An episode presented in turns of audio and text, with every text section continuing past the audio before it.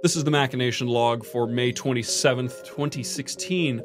I'm your host, David Paddock. We got the movie crew in the house. Movie crew. Nicole, Originals. Ryan. We're here to discuss the third pillar of whoever the hell the director for this movie, I don't know the guy's name, Park Chan Wook. Park Chan Wook's Sympathy for Lady Vengeance, or just Lady Vengeance if you're looking for it on Netflix. By the way, if you're going to look for it on Netflix, it's only there until the 1st of June. Oh, that's upsetting. Well, get on it. So, yeah.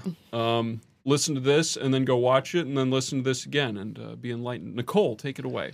Yeah, so this uh we're going to Southeast Asia for this movie edition, and I think this is the f- This is the first yeah for this, this area. is the 1st time Mhm. we've never gone far out to South to, to Southeast Asia. We've been to South America. I do I do like a uh, I don't I don't frequent as many Asian films as I did maybe in the early 2000s which Right. is when this film came around 2005 um but I do like my fair share of of Asian films each country has its own distinct flavor Yes. Japanese stuff tends to be very colorful but you kind of miss what's going on because it's weird if you're not Japanese I'm guessing Disturbingly weird. disturbingly weird It's a bit insular. yeah it doesn't always translate well well, which once again acts as a good metaphor for Japan in general. Yeah. Okay. Um, you know, Chinese stuff tends to be very like epic, like, you know, thousands and thousands of people and huge sets and, you know, dynasties and very epic films. You do what you know. Yeah. Mm-hmm. You know, Hong Kong stuff tends to be more uh more like action and stunt oriented, more like wushu stuff, stuff with a lot of stunts, like Jackie Chan style. I've seen uh, I've seen it referred to as, as hot house cinema. yes. And I yes. like that. I like that. I like that phrase for Hong Kong filmmaking. You know, and then South Korea, it is kind of like an amalgamation of just filmmaking because when you watch this film, there are things that are distinctly Korean in it, but it also has a very Western feel. Like, I felt like you know, for a for a group of people that don't watch Asian films too much, this is a very accessible Asian film. Like it moves in a very Western style, so I thought it would be a good jumping off point. I don't know how because David, It's- you had not. I mean, seen I'm it certainly the least. I'm certainly the least foreign trained on film. uh, it's certainly, it's certainly not actually American. Uh, I didn't watch either Old Boy, which is the one that most people are probably most familiar with. And that one's more Asian. It has more of the kind of weird things that just don't translate as well in it. But I feel like there is quite a bit of that going on in this movie as well. I mean, I could imagine I could imagine a handful of indie directors in the states making a movie in this vein. Um, but there is something about the strong silent scenery of this film that is not American at all. Oh yeah, yes. Its use of dialogue in particular is very different. There's a lot more narration going on than we permit in movies anymore Mhm. um, which I don't know. I can take it or leave it on that particular. Not not specifically regarding this movie. Narration in general, though, seems to have the authoritative voice. Maybe I guess we don't trust anymore. Right. And this movie does have one, um, even if it is theoretically involved. It's not a detached narrator, and it's not. I don't know. It's not unreliable. No, It's, telling you what's going on. It's, I- it's reliable, but it, it changes as the scene as the uh, as the movie changes. yeah, certainly Um, not detached. because this movie this movie has a, a a very significant progression. So let's let's jump into it. This movie stars a woman. I guess I'm gonna screw up this name here because it's very very Korean. Something to the effect of like Jumya, um, but we could call her Jem for the sake of our American Very audience. nice. Call her. Jim. Yeah. Yes, Good yes. save. So our main character is Jem, and uh, she is a woman who, right at the beginning of the movie, is being released from prison, Mhm. and this kind of sets up the stage. Like we know we are watching something that's completely out of our cultural realm because this very opening scene, and it's very light and airy, and Jem is very beautiful and angelic looking. And there's all these people waiting outside the prison, and they're all handing huge plates of tofu to the prisoners that are being released, and all the prisoners are eating this tofu. And it is a symbol of purity, and it is supposed to be like an oath that says that they will live white now that Mhm. they've been released from prison and done their time. yeah, it's yeah. exceptionally traditionalist foot to start this Yes. movie out. And on. what's funny is, and they don't, it's just like a block of tofu, and a lot of them just pick the plate up and eat it with their mouths, like Yeah. dogs. Like they don't even know utensils, you know, they're just, they're just like chomping into this tofu. Right. And Jem comes out. She meets the group of individuals that are waiting for her, which is like a volunteer church group. They're all dressed as Santa Claus, and there's a very creepy. The preacher guy is very creepy. yeah, except for mutton chop. Yeah, he almost. has really bad page boy haircut, and he has the plate of tofu for her, and he presents it to her, and he's like, "Live white," Mm-hmm. and she fucking knocks that shit on the floor Right. because she's got an agenda. She just spent 13 years in jail Mm-hmm. exacting this plan, and she has shit to do. That's right. And that's how we get this movie started. Absolutely. Um, so while we were all watching this, and especially at the beginning, like I said, because this movie, this movie takes on, you know, it, it it develops as it goes on. It has a very different feel in the beginning than it does as it starts moving towards the end. And in the beginning of this film, a lot of people felt it was very Wes Anderson in its esthetics mm-hmm. and its design and its costuming and just the way everything was like laid out. Yeah, well, there was Wes Anderson is famous for being an auteur in the independent scene of films, and the way that that comes across is in the layouts of things because Wes Anderson is not a great artist. He does a lot of boxy design, mm-hmm. and that shows through in his staging, in the props. Like, there's a lot of straight lines and flat angles in Wes Anderson films, and when they switch between people, they just do dead center looking at one person, then zooming to the other person. And when they try to show two people in one scene, there's one on the left and one on the right, and they're looking straight at like extremely distinctive. Yeah, Right. and even down to you know, so so as we work through this movie, the the Wes Anderson uses like kind of costumes on his characters, and Mm-hmm. all our characters here kind of have a distinct costume. You know, Jem's starts out in a kind of shabby looking '70s dress because she She's just got, got, the out. polka dots. Yeah, the polka dots and stuff, and you know, like the the prisoners in the uh, uh, the the women in the prison, they have like a very distinct, like you know, denim dress that they wear the whole It's time. like quilted. Yeah. It's It's like a blue It's- outfit, but it has like yellow walls, and so you know the I think where the the associations we're getting with like Wes Anderson, you know, is in is in the use of colors, specifically primary colors. Yes, Yeah. and and Pepto Bismol pink, like Yeah. the prison, everything is pink. Well, and her distinctive eyeshadow, you know, like very broad, you know, Yeah. Asian face with, and then you know a lot of distance between the eye and the eyebrow, and and and um, Jem, you know, smears this red Yes. uh, eyeshadow, which then comes to represent more of, of her character than anything else through it, as she changes outfits a lot of the time. Um, you know, also uh, David mentioned the framing, that Yes. the, the kind of symmetrical way in which things are framed in this kind of like middle, like beginning third of the film.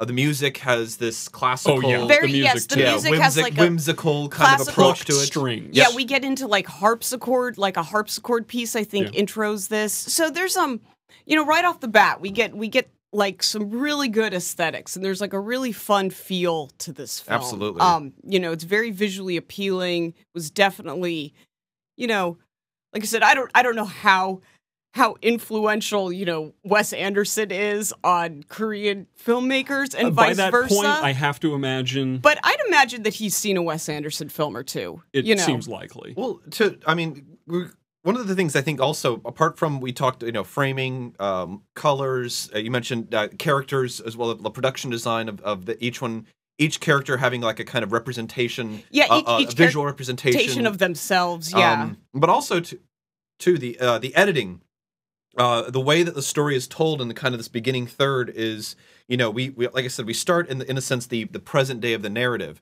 and then the, almost the you know through the rest of the film, but primarily in that first third is basically told through uh, flashback. You know, picking up each of the specific points of the story into the second third. Yeah. And the editing, I mean, it really reminded me of like uh, like Royal Tenenbaums, where yeah. you know the first 30 45 minutes of that film is this flash you know hit the story flash backwards hit, do a little bit more of the story flash and backwards context, and narration context. and yep. and it just you know it reminded me a lot of that as well and it definitely had an influence on it but and it just had a little bit of that kind of like deft anderson touch as well to Well, like I said, the the stylization's like very, it's very pinpointed, and it's like very, like it has an aesthetic to it that's very distinct. Yeah, and distinctly. Yes. Anderson. Yes. yeah, but And it has the- a little bit the- of whimsy too. I Yeah. mean, it's not like the gravity of it isn't exactly like full on. Oh to yeah, a well, extent and, as and in particular, it is missing a lot of the preciousness of Wes Anderson. It doesn't feel like it. it, it No, it's it it's not as heartwarming. It broods rather than like lingers. The way Mm-hmm. I mean, that's the shittiest comparison contrast I could have come up with. But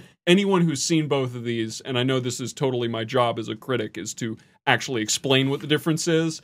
But that vibe is absolutely there. no, we don't have a, as heartwarming of a vibe from this No. film. Well, it is Asian Yes. cinema. I Well, mean, like It is- heartwarming So- is not really what so Asian let's cinema so let's known jump for. into it. And what's funny is is the also, heartwarming. Royal Tenenbaums being 01 and this movie being Yes. 05, perfectly reasonable to believe. Mm-hmm. Okay, I'll buy that one. Yeah. Yeah. So let's get into now this the first part of this movie has a very artificial uh kind of sweetness to it. Um and this is not uncommon for Asian films either to have kind of you know, they start sweet and then they turn a little sour and salty by the end. Full balance Um, of flavor on the tongue. So emotionally so so. Jem gets out of prison and we go through the first third of the film, which is basically her reconnecting with all of these ladies that she was in prison with. And she has a scheme and basically she is using all of these other women that she met in prison to help her now that she is out. And through the story of flashback, we see how she became an expert manipulator in jail by presenting herself as this like this literal and literally like an angelic character like Right. she anyone who needed help she would assist them you know like the one girl that was getting bullied she poisoned the the bully for 3 years until it killed her and then you know like so now that girl owes her a favor Yeah, it was a lot of hyperbolic kindness. yeah, like the one girl needed a kidney in prison, and Jem actually gave her a kidney. So now that girl owes her a favor. You know, there's one of the prisoners is being insult, uh, assaulted sexually Yes. by, by one of the more physically imposing one, and Jem slowly poisons her with bleach over this Yes. period of several years. yeah. So basically, she positions herself so that all these women that she knew in prison owe her and owe her big. Yeah. Um, and that and she becomes uh, in the terminology i don't know if it's a specifically korean terminology but she becomes the witch of the prison yes, um, is the english word they use for it at least and so she is both the angel and the witch in Mm-hmm. Yes. this all-female So uh, basically, when she's doing kindness, they refer to her as an angel. But when she comes back to ask for her favor, they're like, "Well, we can't deny this witch." yeah, the witch. Yeah. Yeah. Yeah. And Jem is, you know, really now after after playing the part of the angel for 13 years in prison, she is now showing us her witch. Mm-hmm. Um and that's that's kind of where where her character is developing. We also learned that she was in prison under some precarious uh, s- uh some precarious circumstances. Um yeah, no, she it, like it all like all American things. She was in prison for a crime she did not commit. Of I mean, course. and there there's a there's a wrong that has that has been done to uh, Jem, and I think it kind of moves. Obviously, you know, if we find her motivation, like why is she why is she Lady Vengeance? Uh, because she has been been wronged, and I mean in a pretty traumatic way as well. There's um, I'll kind of set us up there. There's a a, a serial killer Yes. of of, of well, he's a pedophile. pedophile serial killer. Yes. Do I need Mr. anything else? Yeah, he is. Um, but he is kidnapping and killing children uh, in South Korea, and uh, one of these uh, apparently he he was close to getting caught. And what he does is he essentially threatens Jem to t- either take the rap for him uh, on this on this uh, uh, kidnapping and murder of a child, or he will obviously murder, Murder her her child. child as a result. And so Jim um, kind of strikes this bargain, makes this deal uh, with him and with the prof- uh, with the police investigator who will play who will come back later to, um, in a sense, um, you know, take take the rap for this crime, and then of course this begins the 13 year period in which she begins to contemplate and, and establish the plan of her revenge. And I we gotta like, I just want to mention this. There's a scene in the film where we're shown this, right? Where we're Yeah. shown, you know, her essentially confessing to the crime in a rather yeah, poor it- fashion. Yeah, it's funny because she's she's confessing, and then there's also it's such a media hubbub that such a, like a beautiful angelic girl could have done something so terrible. And they make her like reenact the Yeah. crime of, of her, of her suffocating this this child with a dummy. And she's And- just being fed all the facts, you know, surreptitiously by the investigator. as she goes through the process of confessing and it's so strange because like i mean one of the things about asian cinema that is kind of tough to get with is that tonally they are a fucking shotgun blast of just insanity right? Yeah. there's like pieces going everywhere you know like is this funny? Is this sad? Is this uh, gut-wrenching? Why can't it be all of it you know? Like let's just let's just have this through. So as this woman con- you know essentially confesses to smothering this child the scene is made virtually hilarious by the media shitstorm that's happening around her with like photographers flailing taking pictures as she's poorly trying to re like you know act like she could have actually been do- in a position this- to strangle Yeah, a kid. it- yes. it's so strange because you're seeing I mean, once again, the film is kind of difficult as well because this Wes Anderson whimsy and the plucking strings and the the uh, the jaunty editing that's cutting Yes. back and forth. Yeah, and- especially especially during the first third of the film when we're kind of setting up her relationship with all these women. Like she's she's still the angel, like going in transition Right. to the witch. So everything's portrayed like a lot of times she's portrayed with like literally a halo glowing around her, Mm-hmm. like she's just so angelic and good. And then, you know, as we see her essentially corrupted through injustice and abuse and killing people, and we're like, I mean, I gotta be honest, I was having a good time. All right, I was going through this thing. I'm having a good time. Um, but it's like I said, it's it's. I think it's a feature. I mean, we've watched, Yeah. watched the little ones. I mean, you've obviously, I don't think you don't experience this a lot, where you have this kind of confluence of different t- uh, themes and tones that are seemingly at odd, and yet Asian cinema and as well as some European cinema will try to just Well, this weave okay, these elements so together. So, Mr. Uh, Chan Wook Park, I think he actually tackles this very well. One of the distinct features of his film is um, he, okay, like, and I I read this, so I don't know if this was true. It was on IMDb, but evidently he likes to sit around and think think about ways that you can torture people. Mm-hmm. And I've Who doesn't? noticed uh, that a feature in his film is often taking things that would seem really uncomfortable, like Mm-hmm.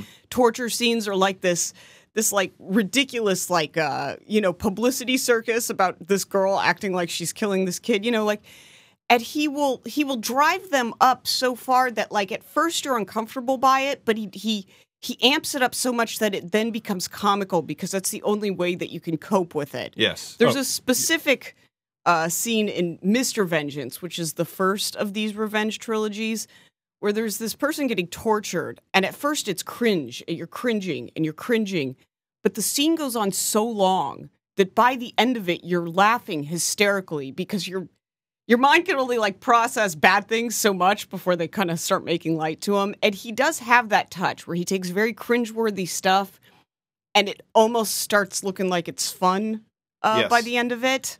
Well, it, it also it to some degree I feel like that ties into, and I, I can't speak to the cultural divide here, but in American cinema, when things get rough that way, the American way of dealing with that is humor. hmm And in American movies, we're always given an out. We're always given a release valve if something serious happens. A side character will make a comment that Mhm. allows us to sort of escape the scene if necessary, and we generally take it. hmm So when that's not available here, we have to provide it.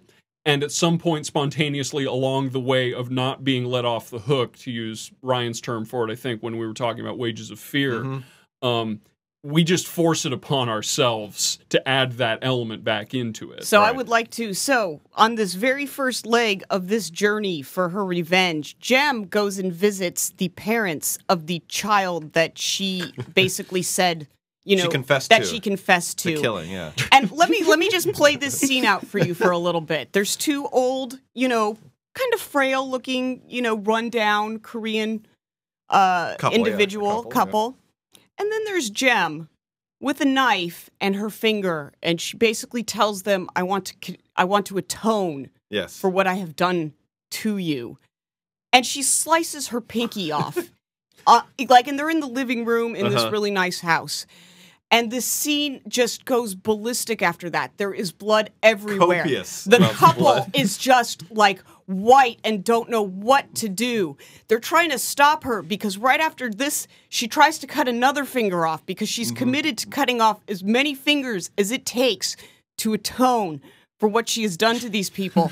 and then the wife is like on the phone going to 911 going, somebody, a finger was cut off. Yeah. A finger was cut off. And it's just, it's just chaos. Mhm. And it's also like terrifying because like she's like putting her finger in her mouth and she's like bleeding and Yeah. white. Oh, and and- it's it's like a horrific yet comical scene. And, there's this is how we get this is how we get this story kicked off. And, Yeah. and there's nothing there's nothing at a primary level that is funny about anything that's happening. No, and the scene is a serious scene because she's trying to atone for basically the loss of this couple's son. Like Right. she's doing this in all seriousness. yeah, there's no comic relief to Yeah. it. There's no, it's but you you have to laugh. Yes. Yeah. Like you just don't have a choice. No, and it's it's funny too because the way he, I think the the director kind of straddles this line, and I think once again it's it's it's like you said in in American cinema, it seems that like like the director needs to tell us that you know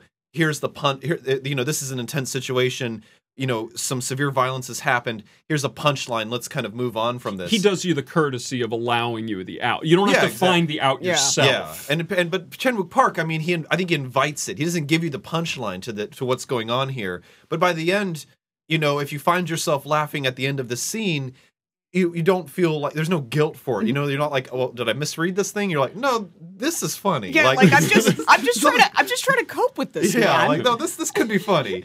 and in fact, I think it is. It's it's one of the things where, you know, usually when something you know is a, is a, a dark, depressing story, right? There's there's all the signals to kind of match it, right? There's a subdued tone. You don't have bright colors happening. The camera work might, you know, the editing might slow down to show the gravity. No, this is still bopping around, bright colors, white dress, red blood, finger on the mm-hmm. counter. You know, like this is like all happening at the same pace when we're kind of being introduced to a story and you know like i said like kind of enjoying the fact that she's poisoning a woman to death for two years but with bleach you know like this all kind of has this like i said like this like wes anderson like whimsical tone to it you know?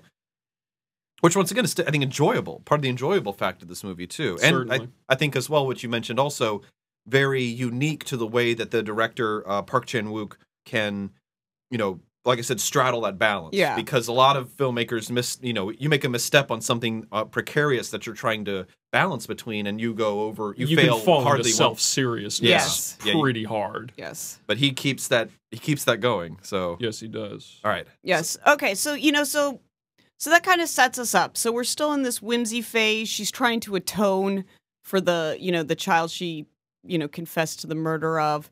Um, you know, there's a lot going on. She's reconnecting with all her prison buddies who all owe her favors, and I don't know if I'm missing anything before this. Oh, and we do have you know we got to throw a wrench in it that she does find out where the child that was you Her know child. basic her child which you know was basically put on ransom for her to confess to this she does find out the location of said child and She's been adopted. she's been adopted out by some australians so so this movie takes a fun turn away from the planning uh it takes a fun trip to australia and this scene in particular i i don't is this going to be hard to explain because I don't know exactly what the director was thinking about the way he approached this scene, but it is odd and I don't quite understand it, but I do enjoy it because it's it's fucking wacky. Well, it's it, it, by being not merely like divorced from what's going on, but geographically nowhere near the action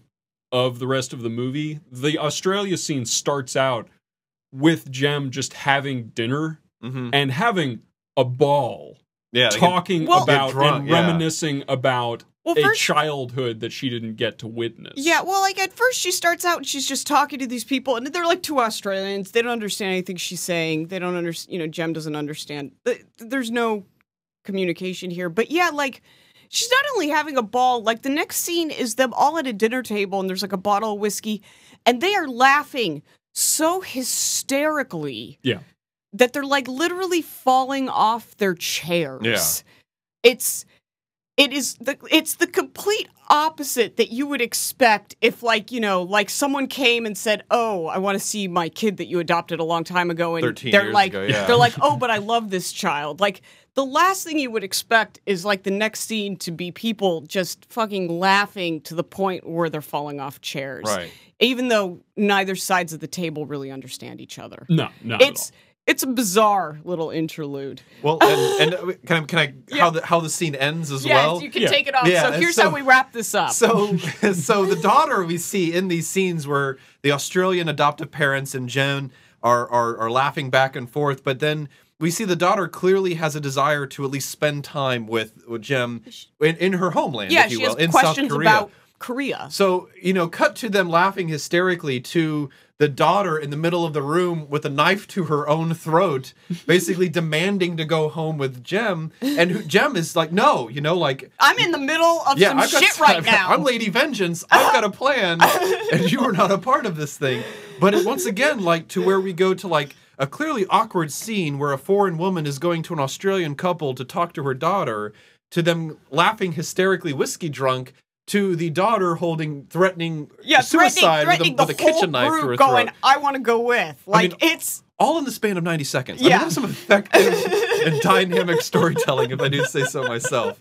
But it's, I think, once again, if there's a charm to this thing, I mean, and if there also, if there is a departure point to Wes Anderson, you know, this is clearly, I think, part of that case as Yes, well, where so- this becomes very Park Chan Wookian, if you will. yes, yes. So so at this point, and and yes, the daughter after the stunt with the knife to her throat does get her way. Jem does bring her back to South Korea with her. There's clearly some uh, hereditary makeup Yeah. going on here. Oh, and also too, like I so I like foreign cinema, you know, but like one of the more interesting things about watching foreign cinema or movies made by other cultures and is that when you see your own culture kind of reflected Yeah. in other cinema Oh, and like his vision of like this like you know postcard comic book Australian family. Yeah, this like Oh, yeah. super white, Yeah, like- just middle No, class. That's exactly that's my favorite guy in Snatch. Yes. is Yeah. the New York Jew. this, this is just such a good portrayal of America. So there's some, there's some other good stuff too. I, I just as, as an aside, I, I think I might want to choose one of these. But um, some German directors, uh, Wim Wenders and Werner Herzog, they come to America in the 70s and 80s, and they make they they make German films in America, and they have this very cool pers- like very cool take on American society when like they from outsiders who Yeah. come here, and it's it's funny because you know there's a way that they kind of like like or enjoy.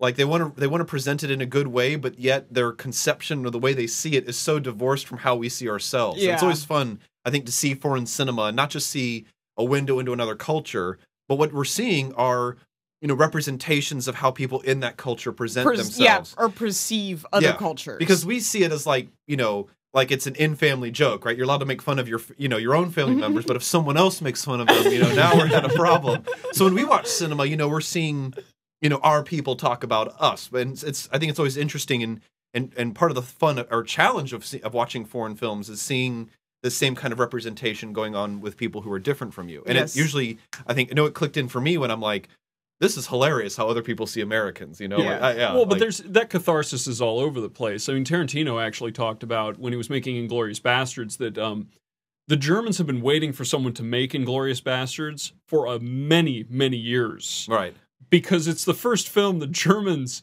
get to laugh about yeah, Right. regarding World War II. yeah Um, because even though they're per- because the way that they're portrayed, they're practically victimized, but they're victimized for being assholes. Yes. So they have like this cycle of ridic- like, and it apparently like Tarantino had a a uh, interview about this at one point, uh, like the number of people like thanking him for portraying the Germans this way. yeah like it's, it's like it's like long enough. Yeah, long enough has passed that you can laugh at yourself a little bit. Well, and also too, there's a kind of dichotomy or distinction between like the personalities, like the villains who are Germans, and then like Germans who are Germans. Yeah, you know, and like the, there's just different. the walk the uh, workaday Yeah, the privates through the sergeants who have nothing to do with it. Yeah, and- like and they set it up at the very front. It's like, don't get us wrong, these people are horrible. Yeah. but maybe not all of them. Yeah. and maybe not like I just the no, it's uh Well, that um that that the bar scene where they have that famous game Yeah. they play Yeah. and stuff like that's I think that's very good in the way you know it portrays French, the Americans, the German. You know, everyone's in that bar I, I've always represented. I've always liked, and I think I've mentioned this before, but yeah, I do like. Oh, I mentioned it during Wages of Fears because I do like films where like you have different cultures involved, like Mhm. multiple languages are Yeah. being spoken and stuff, and that's you know in this case too because uh, Jenny speaks only English. Mhm. And you know, obviously, her two Australian parents only speak English, Mhm. and then, but because this is a Korean film, nobody in the movie understands any of them Yeah. There's only one guy that can does have some knowledge of English, and it Mhm. is Mr. Baek, and we will get back to that. Yes. So so so Jenny is now in South Korea with Jem, and Jem has to kind of take her along Balance this whole. on uh, you know because she's still knee deep in this revenge plan. Mhm. And this is kind of the point where the the Wes Andersonness of this actually starts to uh like the movie starts to get bleaker, like the color it starts palette. Dutch angling. Mhm. Yeah, it, it does. The color palette starts going down. Jem starts wearing darker clothing. Mhm. Um The sets don't aren't, aren't Yeah. as vibrantly. Uh, stuff's uh, uh, it starts to snow so there's a gloomier like feel Mhm. to basically like everything starts to to move kind of a darker path like uh There's also- slowly. apparently beyond just doing that in a more general aesthetic sense there was there was a separate version of this movie released yes there called was the fade to black and white version where it literally just turns monochromatic by the time the movie ends Mhm. um, which uh, for the most part it seems like an overdone attempt at that trope because the movie already moves that, that was way. okay so uh think of like sin city i guess like that Yeah. where you know he was kind of inspired by that so it Yeah. was supposed to give it a little bit more of like a sin city feel Yeah, and it and it, it's, and I had trouble trying to find that because after you'd mentioned that, I did look and I could not find a copy of that one. Well, and like, well, we, gotta, we should say too that you know, ten years ago, fifteen years Yeah. ago, when we were watching a lot of Asian films, um, you know, this is all pre-torrent culture Yeah, as I well. used- like, we used to get these like I used to go to an versions. Asian store. Yeah, I used Yeah. to go to an Asian store and I used to to, to buy like bootleg copies of these movies so that I Mhm. could see them because that was really the, the easiest way to. It's the to do only it way. They, they Yeah. just weren't released, and uh, you know, like they just weren't released. Well, I remember- limited release meant Well, something and even even the stuff that did get released, like you know, Old Boy came to the Enzion, but I already had my bootleg copy and had watched that movie Like many years, yeah, times. yeah. it was almost it was it was it was almost a year after I had my bootleg copy that the Enzion played that movie. Well, and it was difficult too because, um, for one thing, it would be released, but it'd be released in different regions, right? So you'd get Yeah. like, you know, like the Hong Kong release is like an Asian, ver- you know, and then the, you get a, like a bootleg English or, or French version, but then, you know, but then also too. But yeah, your your DVD then wasn't coded the right way. or you'd get it and it would like you'd like go to the Asian store and they're like English subtitle, like English, English, and then you have to take them back, and it Yeah. was like it was Italian and Russian subtitles, man. Like this isn't no English, So like close. no copy, Yeah. you know. Like, but I mean, just I mean, I'm reminiscing here a little Yeah. bit about the trials and tribulations of actually having to buy a physical yeah, we, fucking we copy used to have media. to work to be able to take in this kind of fine cinema. Yeah. But you know, I, I like only know that through video games. There are Yes, some yeah. there are instances where that ended up playing a role if you wanted to play something particularly Japanese or the European market got it first. Yeah. There's a Mm. there's a really really good gif floating around of uh beating region encoding on a PlayStation 1 where a guy puts a disc into the machine, Mhm. waits for the logo for the PS1 to turn on and then frantically opens and ejects the CD and puts the other one in because Uh-huh. that beats the encoding. Oh, very good. I, okay, That's a I- that's a I- skill set. I used to have to do stuff like that with my because I used to watch my uh, DVDs on the the PS and um, certain like UK coded ones. I mhm. used to be able to like Yeah, the play with region them till I could get till I could Yeah. get them to play. yeah, that's yeah. the term region locking. Yeah. term. So yeah, but but once again, like the trials and tribulations of this kind yeah, of like going we through actually it. had to work pretty hard to be able to take in these kind of movies to be back in the man. day. It was I like know. making the extra effort. I you know. know, like, earn it. yeah. I'm telling you.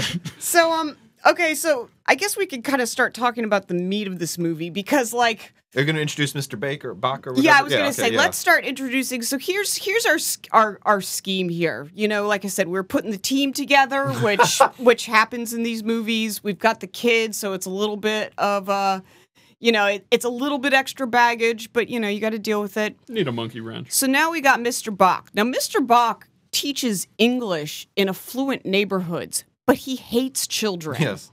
He has my favorite intro of any character I can think of. hmm Just This this movie every once in a while when it's uh, when it goes back to the Wes Anderson by in the uh, second half of the film, and I mentioned this when we were watching. It's like it looks like a Claritin commercial, like just the vibrancy Yep. of the colors and the way that Mr. Baek is introduced.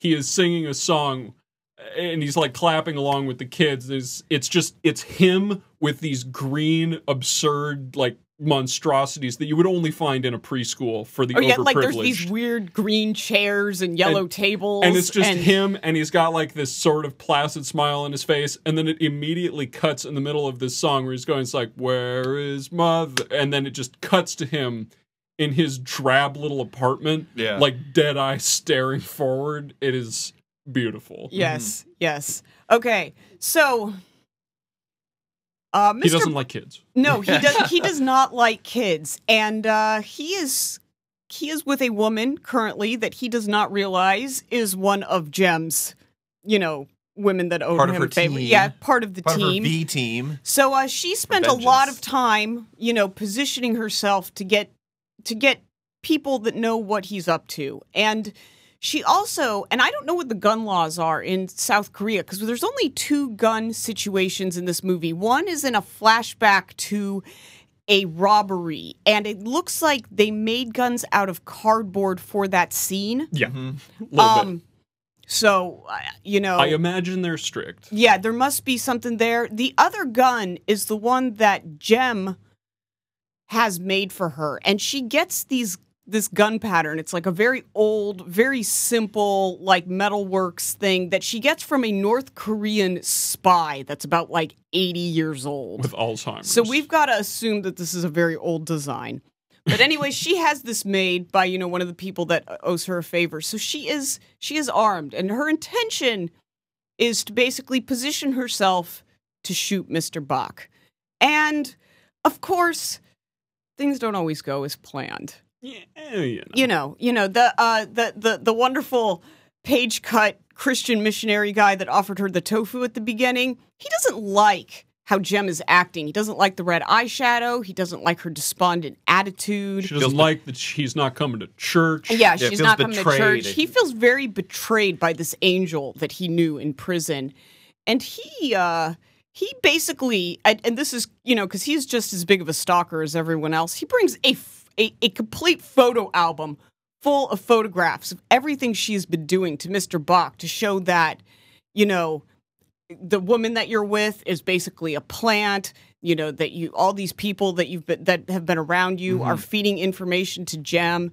I mean, he basically just kind of blows this whole plan for her because he feels betrayed that she is, you know, not coming to his church anymore. Right. And for what it's worth, I from this from just the composition, I don't know if it's made explicit, but uh, this uh, this I'll call him the priest because that's Yeah, that's what, the enough. way that I was Or the imagining minister, him. the chaplain. Um, it seems quite likely that he was another pawn in Jem's game to get back at Mr. Baek from the inside, and it's merely and he is merely the one who retaliates for being used in a way that the rest of her friends did not. I mean, a couple of them are a little bitter about it. Um, the- She does ask them to do some pretty steep stuff. I mean, this girl that had to hook up with Mr. Baek was basically, you know, in an abusive relationship for however Pedophile with a serial killer. pedophile serial killer for whoever knows how long, you know, just so that Jem could, you know, position herself to be able to shoot him a when she got out. favor. Yeah, it I mean, she's she's not asking small things from these people. No. Um but but what this happens is so so when uh Jem's about to take her revenge, Baek's already onto it and he foils the plan. You know, he beats the shit out of the uh the the plant girlfriend. He hires two thugs to take Jem out at the bottom of the house cuz he knows that they're both in She's cahoots coming for him. together. Yeah. Um what he doesn't know is that his food has been poisoned. Yeah. can't account for everything. So after uh after after uh, an altercation in the streets with these two thugs, this is when Jem like we really see the darkness. Like she is willing to go all the way because she shoots one guy point blank in the face, and the other guy she shoots his hand off because you know he's got the kid. And uh, this is when we really see like she she is going to take out anybody that is in her way. Mhm. Like, and by this time, she's no longer wearing bright, nice colors. She's wearing a black trench coat with a really high neck. Mhm. I mean, she is she is now the witch. Mhm. Yes. Um, She has transformed. yes. Metamorphosed. Yeah. Uh, so, so they go and find Mr. Baek, who's been passed out because they poisoned his food, and she takes him out to a little remote. It's like a, an abandoned school, Yeah, it looks Um, like an abandoned elementary. you know, middle out in the out in the woods. And she's going to put him there, tie him up, and this is basically where she thinks she can exact her revenge. You know, Yep. she can she can shoot him out here, nobody's going to notice. She can bury him in the woods, nobody's going to know. We're good to go. But that's not dark enough because this is a Korean film. while she's, you know, while we're doing the, you know, the expository, why did you do this? What do you, you know, she's got him tied up. We want answers. You know, we're going through all this. She pretends to shoot him a couple times. She discovers that his cell phone has these little tokens from all of the kids that he has killed. Yeah, she notices it because there's um, a particular token that she yes, that was wa- associated significant with in one- her case. Yes, exactly on this, and then we see the reveal that not only is that that that object on the keychain, but then there are more objects as well, and the, and the Yeah. the overall perspective of of who Mr. Baek is and what he has done, I think, is revealed to her that you know he has not taken only from her, Yes. and this kind of changes her this has perspective. changed on because what this revenge was about her and when she sees this she realizes that this is evidence for i mean there is there is now a whole group of people that are going to want revenge in Mm-hmm. the same way that she does like she has her evidence now against him so she like she's she's got the upper hand now And she also, on retainer, part of the reason we even know about the marble is the token that she uh, specifically relates to. Also, the reveal of those other tokens is very good. Yes. It's just because it's got the one point of sentimental value, and then the rest of them, there's like a little green ring. there's a button there's- Oh, yeah, man. It's Yeah. just, you're like shit. you yeah, know, it's, well, you see, and you, the dots You is see them all like charms, and you're like, "Oh my god, this guy's been keeping busy." Okay. Uh, but but she has someone on retainer. Um, she has a detective, which is where uh, we learn about the marble in the first place. There's a detective that was skeptical from the start that she ever committed the crimes. Uh, he was on her case, but he couldn't prove that anyone else was involved because Jem kept her mouth shut. Yeah. Or actually, more than kept her mouth shut, she confessed to it. Yes. Um, and now that they have this detective in tow, um, they make some calls. they do some investigative work at Mr. Baek's apartment, and they find uh, some tapes. Yes, yes.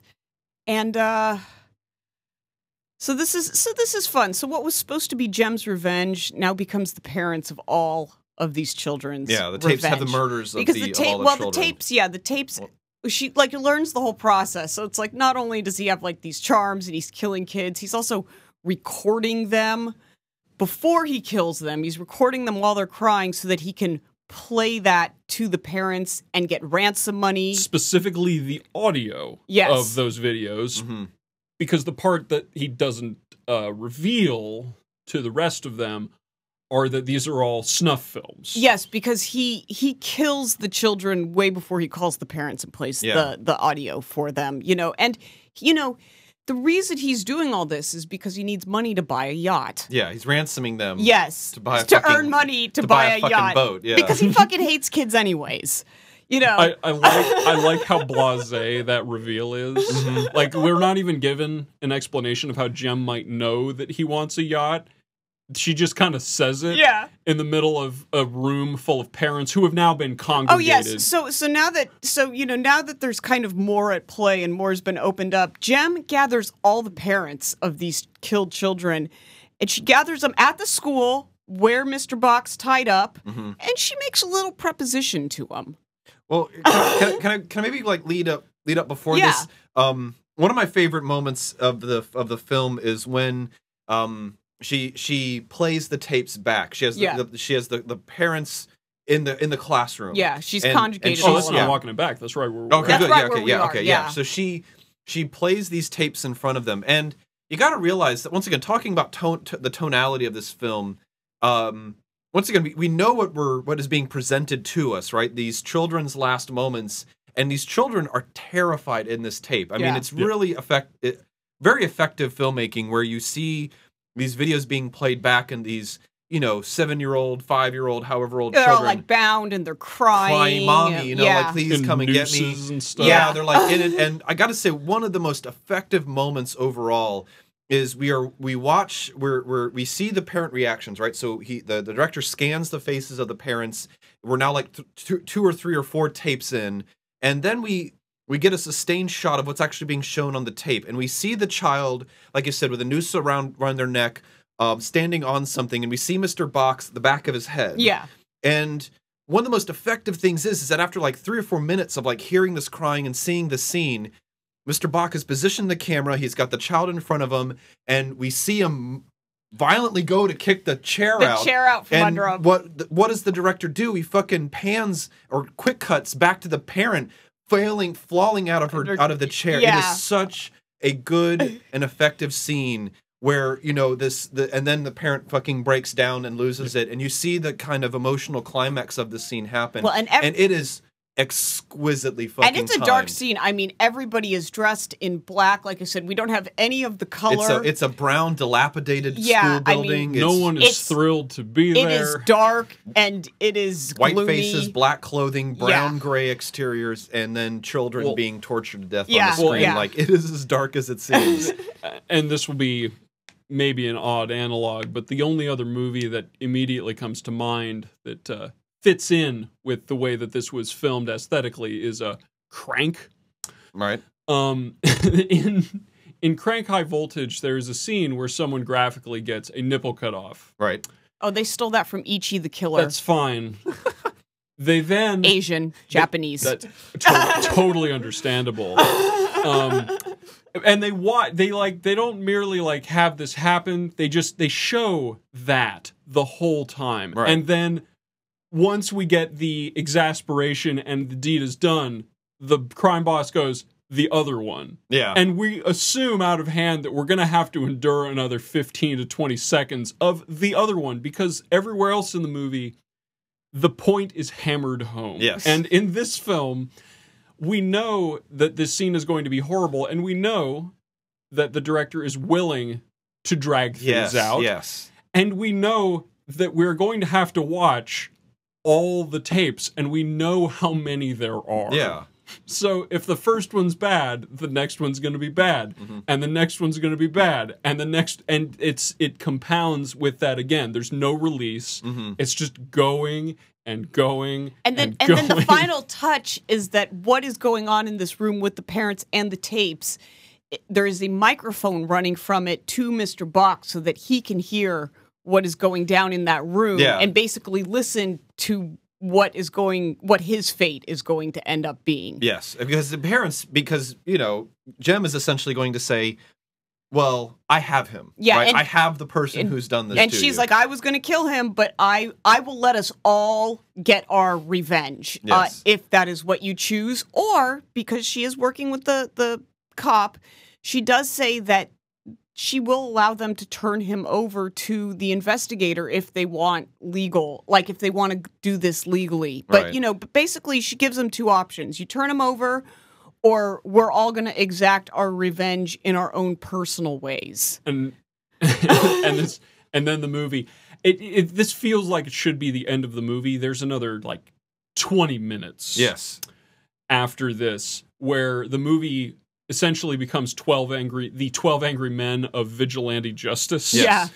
where they're all trying to decide and come to a consensus about what they're going to do whether they're going to take turns whether they're all going to do Oh, it at man, once. who it's gets to go? who You know, gets, to go who gets to go first? And it's great. And so you know when and of course you know for the sake of this movie making we do have to decide that everyone can exact their own personal justice right now. And well actually before i get to that it's good because they do bring up the quick point where it's like well you know this could incriminate us or something. And jem jem to this. Is so jem basically looks at him and goes in prison i killed people. Mhm. anybody want to talk about this to anyone else after this goes down? She's Mm-hmm. like you get the picture. Yeah. Like she's not. oh yeah, not no, playing. she's like, I killed in prison, and I found this guy after 13 years. yeah, and I, you know, I was going to kill him myself, Well- but I'm extending this offer to you. Well, Yeah. but, and and and their other their other more placid their other more placid reinforcement is that when they're all done at the end of all the mayhem, they're all sitting around in I don't want to miss I don't want to miss the description. This is jumping a little far ahead, and we can Yeah, come back. say- But they're but they're sitting in front of a plastic tarp full of Mr. Baek's blood. Yeah. and they all have um, guess- tarps on themselves, and they're all holding their implements. Yeah. and the detective takes a picture, Picture, of yeah. all of them. Well, that's okay. So before we get to that point, what's fun is is is now we have like the group of the parents. Yeah, they're all in like rain slickers. Each one is wielding a weapon, and they're all sitting on a bench, patiently waiting for their couple of minutes with Mr. Baek. Yes. Um, it's it's really charming, and each one, and we get to we have to sit through each one of them gets You to we go know in. how many yeah. there are, Yeah. and he takes his time. He takes his time. he gives every single person their turn. And the best touch in this wh- in that whole scene before we get to the fact that they're all like, you know, congratulatory cleaning up the blood. Is the first lady that comes in is holding her knife wrong. Mm-hmm. And the guy at the door shows cop, her yeah, the cop, the yeah. cop shows her how to properly hold the knife so that it actually penetrates better and does not slip so that she does not cut herself. Yeah. So so yes, that We don't, we don't want to ruin that it is- for you. Yeah, because yeah. each one there's there's there's a lot there's some good exchanges between the, the But just- between different parents. Yeah. You know the the way each one kind of has their like the initial moment of Yeah. conflict with them. It's all it's all just well done. I mean, it sounds perverse to say it, but hmm. it does have a, a unique touch to it in the sense that you know there are clearly people have problems with with, with this. I mean, in a sense, you know you're bound there. I mean, you can't say no when you've already you've already opened this up, right? Yeah. Like you're like you know it, it's a unanimous decision, and we'll make it unanimous. You know, like we're all doing one thing or the other here. Well, and it's it's just it's trying to tackle in the in the absolute most hyperbolic way that it could be done. I mean, it's trying to tackle a really frustrating social question Mhm. about how far retribution can even go and Right. what and to what degree it can ever be justified in in inf, in a case of infinite pain, which is what murder is. and what all these people are clearly suffering from because this is like I said they we get to we get to feel everybody's pain throughout this whole sequence. Like we go through every single party. Well, and on top of that, and this may specifically be this may be taken as a given from a cultural perspective, but when the parents ask, "What did he do all this for?" The first like reflexive requires no explanation for why this would be the question is they ask they ask he doesn't even have a kid Yeah. why does he need this money as if that's the only reason he would want money right. like that's and maybe that is specifically a cultural phenomenon just hammering home how egregious this is and Mhm. how impossible it is to pay it back Yes. Yeah. But here's one shot at it Well, and also too, I think it's good that it kind of separates out the of what this is. She's not Lady Justice. You know, she is Lady Vengeance, Vengeance. and there's like a you know there's a kind of a clear distinction between the two elements that were being displayed here as well. Because I think it's almost said that you know you you can he can have justice, right, or we can Mm. have vengeance. Yeah. and I think that they you know they that the decision to have vengeance is kind of what has taken over this group of people here. And in the end, I mean, they each one take time slowly dismembering and killing Mr. Baek uh, uh, Yeah. through the Yeah, end. And that, this yeah. end, end scene, um, you know, we really. in nice sentimental fashion yeah. uh, Oh, yes, exactly. Once again, we don't want to necessarily spoil it for you since you can see this on Netflix, but it is. for a limited time yeah, but it is very good, and it is once again just really well done. As you as you if you're willing to go through the kind of like you said ton- tonal fucking roller coaster that this thing provides you with, uh, it is one of the more effective uh, ways in which you've kind of seen this. If you've ever thought think you've seen this kind of uh, revenge plot play out, it is a very very good take on it. Yeah, it, well, it's it's good to just you know, like I said, perspective wise, like the way the way the the gory details, you know, are are presented to you and develop throughout the film. It is it is has a different feel than like a western style. Like it's definitely handled better.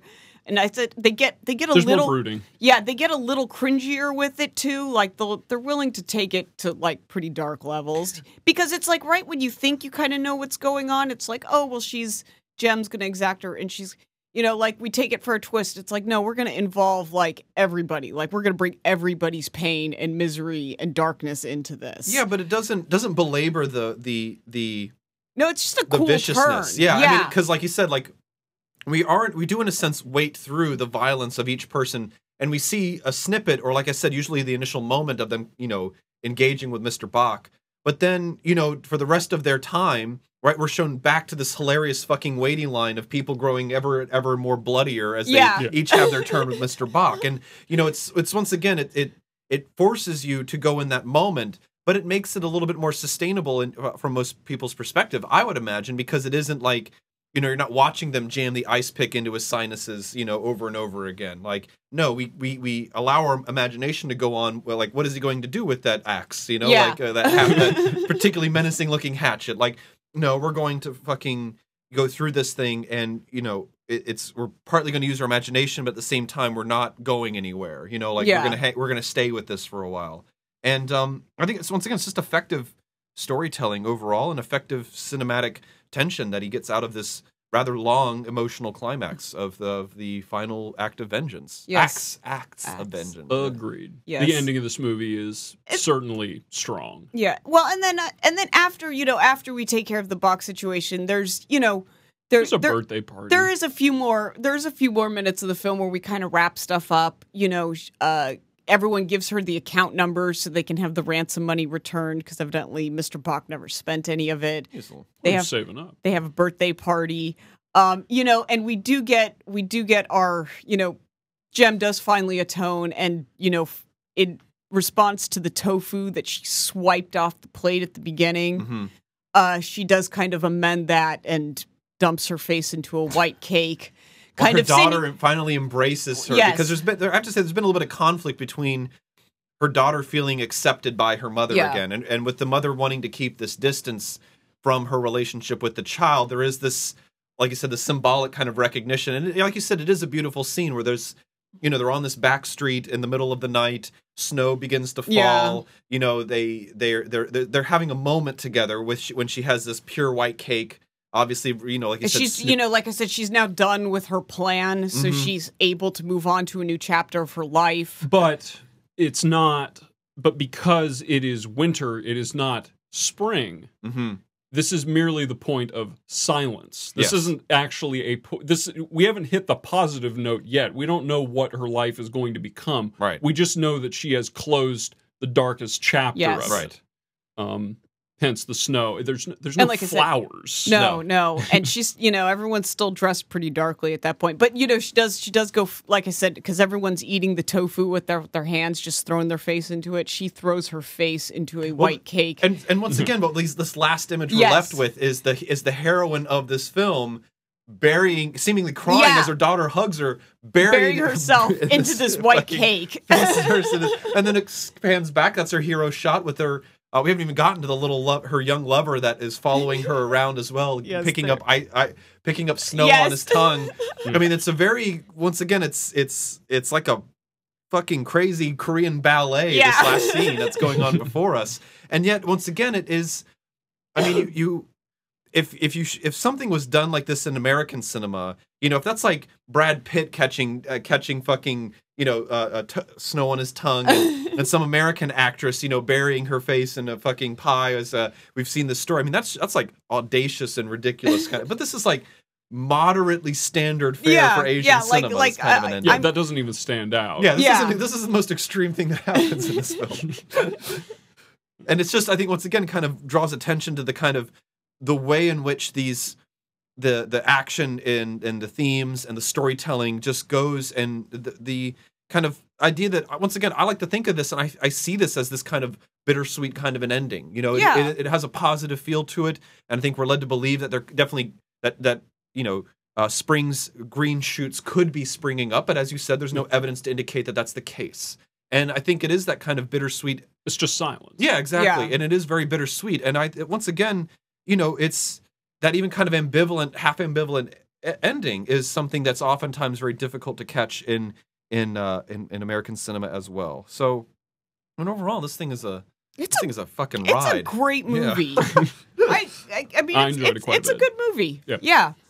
You know, and it's um You know, it's tight. Like uh, the storyline and stuff. It it. I mean, it's about two hours, but I mean, it's tight. Like it keeps moving. It's it's got a little bit of weirdness in there, just because, I like I, said, like- it's Asian. But like, I feel like a little bit of the Gems 11 part of it was a little flabby just because the and maybe that was just by the character of it needing flashbacks to go back and show you all the people who served time with her and Mhm. dealing with all that. Maybe that was maybe that ended up feeling a little little flabby to me, but I mean, it's nothing egregious. Nothing on the order of uh say I don't even know what to compare it to. the Hobbit. It was fine. Okay, yeah, fine. The Hobbit. Okay. the Um, flabbiest movie I of mean, all. yeah, I mean, if we just want to shoot fish in a barrel or something.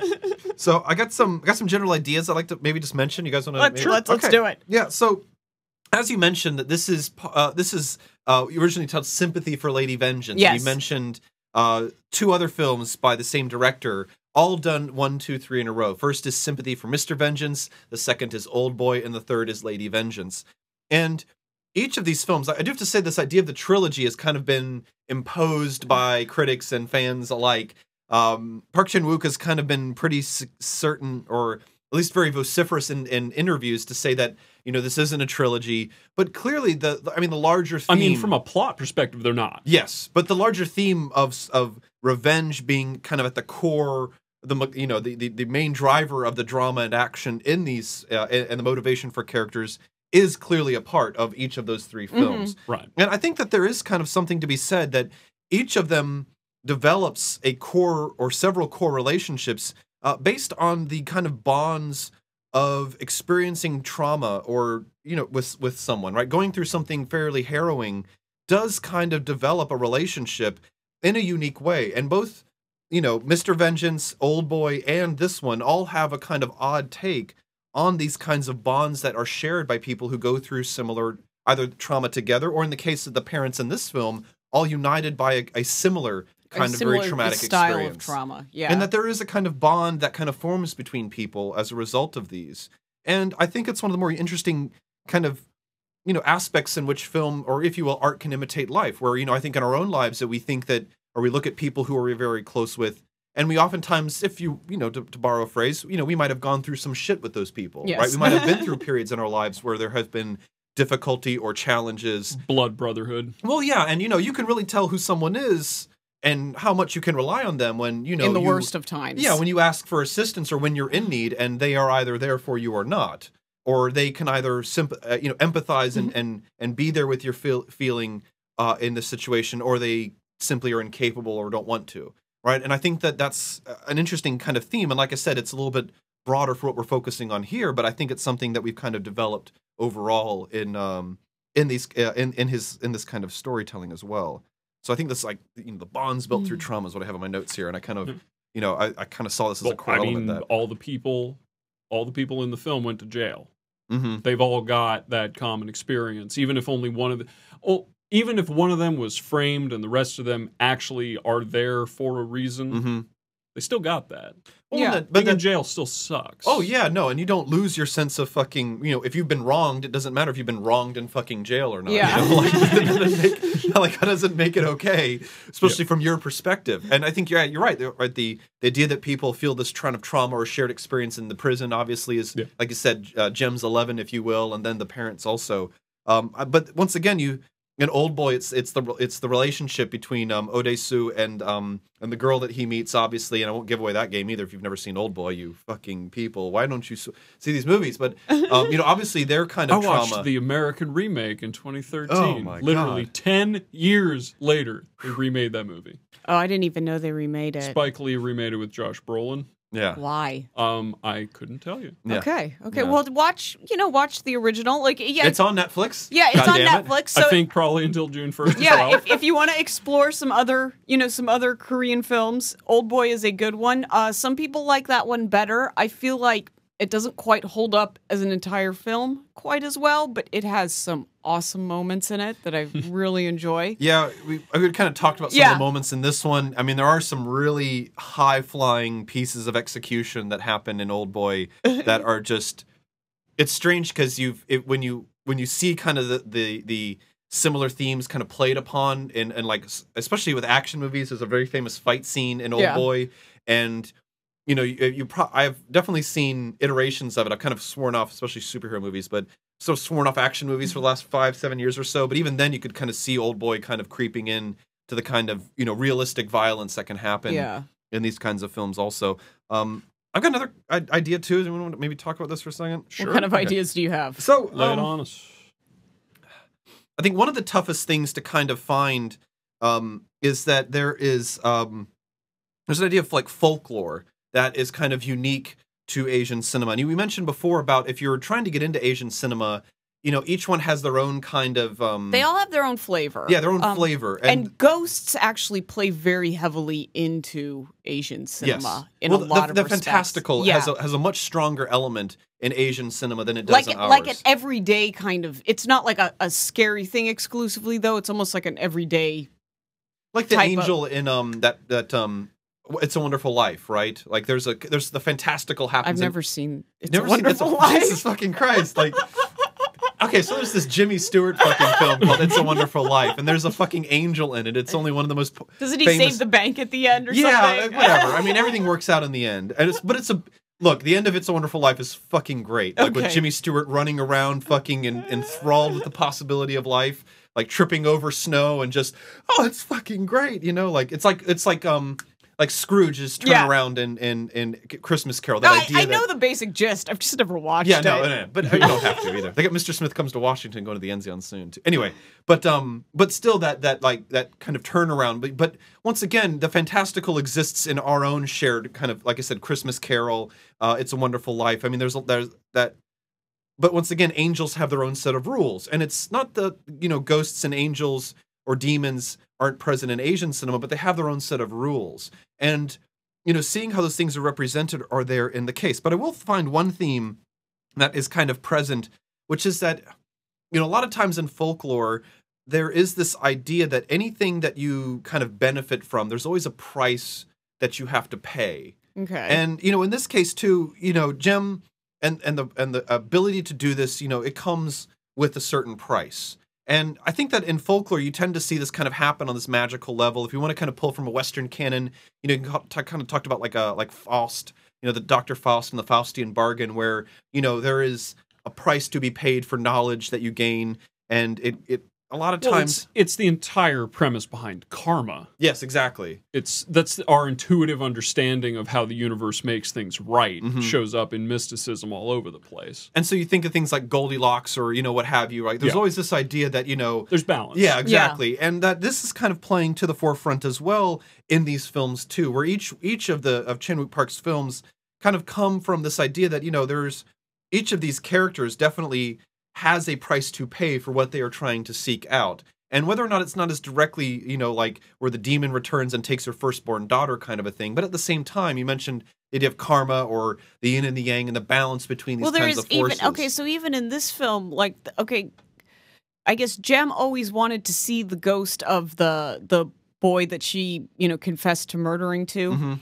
You know, she always wanted to see him to ask for forgiveness, but she never did. But then he appears to her daughter And- Jenny, and Jenny doesn't know who he is, and the ghost doesn't speak English, which I thought was great. Mhm. Jenny's like, "Do you speak English?" And, the and ghost, he just waves like, "No."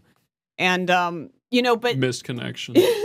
but once but that she doesn't you almost get the sense that once again this vengeance isn't about him right and so when she's kind of desiring that kind of a climax later i mean we should say that there is a second yeah, but there- then she does she does get to see she does get to see her ghost, and they handle it weird too. I mean, it's not just a he straight up forgives her either. It's no a little it's bit not, of a it's not about yeah it's it's it's an interaction Yeah. like uh but one that but one that isn't that doesn't satisfy the reason she wants to Yeah, see him yeah. and once again there's like it's it's that it's i think it's part of that kind of that that price or that toll that uh, trying to achieve something like this can you know going after your vengeance i mean there is a price to be paid and you know it's it's built into i think a lot of folklore that you know that that it comes with that price. And i think that's one of the kind of interesting things too. But that once again in a broader sense you know maybe we should be a little bit more open to the kind of lore that these uh, that other cultures cinemas are kind of based on as well right? Where we see the fantastical happen you have to realize how strange it would be to see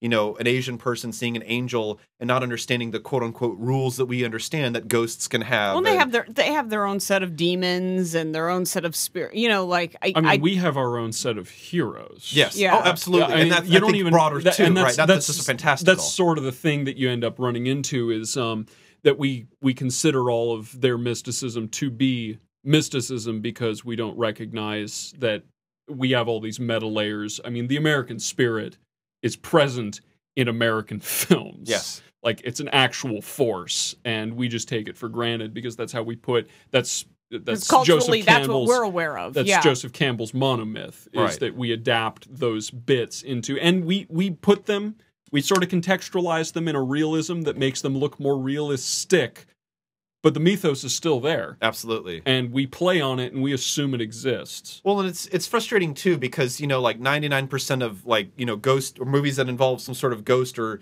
is always just in a sense you know ectoplasmic residual of of psychic trauma. You know, like if we address the trauma, then the ghost will disappear. Like you know that is such a lame ass fucking reason, but yet it it is. You know, just omnipresent in so many of our of our horror movies where this kind of fantastical well, but element our plays but our on. ghosts kind of stick with our horror movies. Where I'm saying in Asian films, I mean, they tend to be more part of the Yes. everyday. You know, like it. It's, where they can impact the impact the plot of like a divorce between two couples or s- a movie about a divorce or something. But that, that's what I mean. Yeah, they, they come more to play in like everyday situations. It's not like it's not reserved. They're not reserved for the scary house on the Right. street. well and and specifically i mean i i don't know that i don't know that i or either of you can intelligently speak to how much of this is just an exoticism under an attempt to understand asian culture that way but a lot of cultures feel that way Mhm. to a degree that we don't because we're a bunch of hard-nosed realists And we haven't been around as long Uh, to we are- develop like stories for as long. Well, no, no, no. It's not e- not even to that Mhm. extent. It's that we. I mean, by the time the Enlightenment hit, Europe became jaded with all that shit. Yeah. way, we are the exception there. yeah. And though our exception is kicking ass at the box office, um, there's still plenty of it out there. Yeah, absolutely. Well, and uh, but also there there can be elements within this. So, like American Beauty, you know, the narrator of American Beauty is the dead guy. You know, like there is the kind of like, you know, it, it kind of creeps into certain areas, but like, you know, it, it, it I think maybe Nicole's a little bit more right here in the sense that it is compartmentalized into genres a little bit more, you know, than in other kinds of cinema. well, ghosts as well. tend to be equate with like scary stuff in American things. Yeah. like Oh, they're the- like I said, they're reserved for kind of the haunted houses at the end of the street. I, I just thought of the example, the the hiding in plain sight example in Birdman. His ego is manifested in the movie. yes, yes, That is a common trope. Mhm. That is a thing that happens in our movies. Yeah. Is Okay. the, the idea of someone being represented in more than one place at Mhm. one time. It's not like that's not written in the Bible anywhere. right, yeah, That's just how we we find that to be a perfectly acceptable way to portray things. Our minds can be split into multiple entities, and we know in sort of the same way I assume most other cultures understand that there aren't actually ghosts. That's just a metaphysical representation of an idea. hmm We do exactly the same thing when it comes to thinking in our own heads. right. yeah, yeah, I would say that. and it's it but we do kind of like but once again there's probably those kind of symbols that we're not maybe catching up on a lot of times as Oh well no, I, I Yeah. assume there's plenty of them, Yeah, and we're yeah. just not thinking. because there's we talked to one of our favorite films is like adaptation which is a, s- uh, uh, is a spike jonze and charlie Yes. kaufman film and one of the hilarious things is, is that there's a set of twins and one of them is like a uh, a, a screenwriter who's trying to delve into the mysteries of the human soul, and his brother is taking these like hack story classes, and he's like, "Yeah, I think I'm gonna have my character look at a broken mirror, and it represents the kind of fractured nature of his personality." And he's like, And he's just like fucking that's in every film. Like those- but once again it's that kind of like shared visual idea that you know i mean some people kind of know but yet it's not like hokey you know like but it's, it's that shared kind of memory. So i'm sure there are those tropes maybe going on in old boy or lady vengeance and we're once again it's it's, it's no, we're that- definitely missing something, but you know, we're trying. We're No, trying it- to expose ourselves to to, to other. Well, and that's what we, You I think, what, what, why we do this is why we talk about films. Is we want to kind of, you know, see where that happens in our in our everyday experience of engaging our media and cinema in that way, and our, you know, our visual art and the customs and values that it represents. At least that's what I'd like to do. But then also, you know, that when we when you watch foreign films, I mean, we can't but help look at it the using what we've seen and gone through in the past as well. But at the same time, it can be, I think, like I said, hopefully give us a perspective not only on how we see their cinema, but also maybe how we see ourselves as well. And I think that can also be kind of helpful and you know for people who like new things and who are interested in the way that you know the other uh, seven billion people on this planet do things. You know, like I'm like I'm kind of interested from time to time about how they make up their world as well. Excellent. Yeah. So also, I mean, just a quick off. There's also some good foreign cinema that you maybe is a little bit more accessible. Has been popular. Uh, Let the Right One In is uh, a good Norwegian film that's out there. Um, uh, there's a oh god, I knew I was going to fuck this up. Uh, there's some Iranian films out there that's also uh, very good.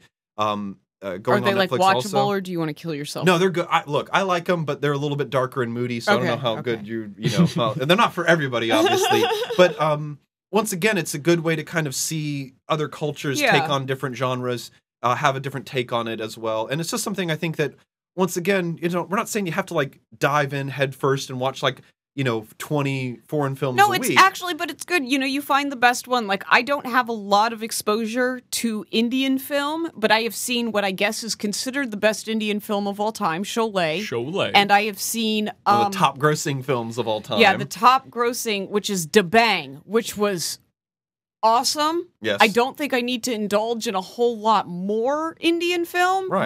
but those two were a blast absolutely. for totally different reasons. well, but like, but so much of it can bleed over as well. Like, I mean, what American hasn't heard of Bruce Lee? And yet, in his own lifetime, there was this, you know, like, you know, it was difficult for him to actually make a name for himself yes. and be star to, for an Asian man with an accent to star in a film. And actually, we would have been talking about that topic specifically uh, during this podcast if I had picked, you know, two of the movies that were out of the four I had to choose. Because I picked two uh, Chan Wook Park movies and I had picked two Bruce Lee movies because I felt like for an introduction into uh, Asian culture in cinema, like Bruce Lee is really. Bruce Lee was so influential for how Americans perceive like Asians in martial arts and Asians in film and Yes. everything. And I felt like it would have been a good movie to also tackle, um, you know, and also the trials and tribulations he went through just to get on the screen in America. yes, absolutely. Um, you know, and I think that's probably what people are most familiar with, but I don't think that negates it at all because I, f- I think that Bruce Lee was a very significant figure for a lot of people in America. Um, and was probably like the key like jump off point to where like we even under you know even knew anything about like Asian cinema. well, it sensationalized martial arts, if nothing else. It did an excellent job of that. Well, but David, I think you've kind of, you know, as someone, uh, you know, video game culture is very big in this country, and yet, you know, there is a kind of like shared, you know, uh, uh, cultural exchange, if you will, that kind of happens between, you know, what what what what Nintendo was, which is a Japanese country, you know, Yeah. a Japanese company making a, a video game starring an Italian plumber. You know, like you can kind of see these how there's this like weird internationalized kind of sense, and yet, you know, like uh, you know, I know one of the not, not I've never played them, but I know that like the Pokemon games were really big, and that when the different versions came out in Japan first, people were like wanting to play. You know, Sure. like you see like kids playing Japanese. I'm like, do you read? Oh, like, that- no, I don't that- fucking. I just know where the characters. You know, like That absolutely happens, but Nintendo is an interesting off case um, simply because most other Japanese Nintendo is the least Japanese company that makes video games. Right. Oh, okay. Um, there's no re- like Mario, Zelda, Metroid, Kirby, all of the all the franchises that Nintendo is known for aren't impl- they're not culturally Japanese. Yeah. Not to not even close to the same extent as maybe let's say Final Fantasy. say Yeah, Final exactly. Fantasy is full is you know s- fell into fell into a fashion show. But those things sell like 10, 15 Oh, million they sell fucking they copies sell every plenty version. well. Yeah, But, uh, exactly. In this country alone. But several versions of those didn't come out here until they decided to re-release them later. And Nintendo Nintendo has always played to a more international audience. Not to specifically denigrate your point, plenty plenty of people import Japanese games, or at least they did when that mattered. That yeah, no when, when, when- like matters. like in the same time period where we're trying to bootleg Yeah. out our copy, you know, or, or oh, the 2000 same, and oh, 2000, yeah, no, the same the same um, the same fencing hubs Mm-hmm. that sold VHSs were selling the video games. Yes. Yeah. SNES cards. Well, it depended Yes. on what you were because some people were into anime. You know, we were into films. Some people yeah, were anime into is games. the same deal. Yeah. Yeah, it's so all I think that once And again, some though, people were into Hello Mangu. Kitty toys. yeah. Well, but it's but it's it's you know why those things have kind of taken off, why they've taken a hold here. I mean, for one thing, I don't I don't get anime like in the slightest. You know, I don't either. I have a hard time with it, and but at the same time, it really apparently fucking speaks to a large group of people and the kind of values or mythos or whatever just it, i mean once i mean i was at a convention where where an anime convention and uh, yeah like they were much more passionate than the model un students i was there chaperoning. But anyway the idea is is that you know we we have this more internationalized media going on right now anyway. And cinema i think is a, is one of the ways that we are very used to engaging in our own culture but maybe a little bit more limited in, in not recognizing the possibilities to be able to kind of understand and see other cultures from their perspectives as well. I think it's one of the most better I think it's one of the better forms to do it because you know it's it can be multi-generational but at the same time it's so much less commitment than like a video game or like a novel or you know other ways that You people have to engage just in art just don't be scared of subtitles. You know, there's some good stuff out there. You don't have to dig through everything. Just find a good one. You know, like I said, we made plenty of good suggestions. Lady Vengeance is good. Battle Royale, if you're looking for something wackier and an alternative to Hunger Games. Mhm. Like, you know, you don't have to go. You don't have to dig real deep, but you know, just don't be scared of the subtitles yeah. and try try try one or two yeah, and see find what, you think. Find what you like. You know, there's there's the Ring trilogy and or the Grudge trilogy that Yeah. were remade from yeah, if Asian. you like horror movies, you know, watch some of the original Japanese versions of of yeah, like The Grudge and The Ring and all that stuff. I actually have watched. I've not watched the American ones, but I've watched some of the Japanese ones. We, we track those bootlegs down. Yeah, yeah, you know, like uh, you know, just just try it out. It's it's not as bad as you think, and they they've got some fun stuff. Like I said, they they do some fun things with film. They get some of their storylines get dark. Um, it's a good time. Yeah. well, no, and I think it just is once again a way that you can engage in something different from yourself, and I think give just you know alter our perspectives a little bit Yeah. as well, broaden our horizons, if Well, you that's what I mean. What else do you know about South Korea? I mean, Psy has become a, a global pop star, so everyone is now aware of Gangnam style. But before that, They I mean, probably make all your appliances. yeah, but than that's what I mean. Other than that, what do you know about South Korea? Like Yeah. nothing. you don't know anything. Well, I know they're obsessed with revenge and vengeance. I know that much. So. yeah, but so's Tarantino. What is that? You know. who, by the way, by direct inspiration. fucking loved Asian cinema Exactly, as well. So, exactly. And it shows. Yeah, yeah, I know.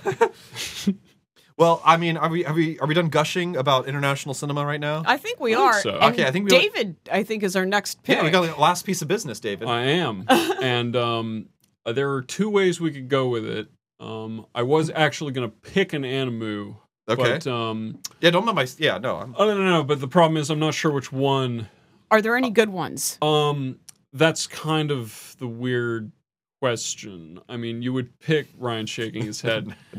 no. I mean, Ryan, are you familiar with Miyazaki? I was gonna say, are you just gonna go Miyazaki? No. that's that's a problem. I don't want to do that. Okay. No. Okay. I will. I've seen um Miyazaki. I've seen Princess Mononoke. We saw Princess fucking Mononoke in the theater when it came out. I've seen Howl's Moving Castle and um.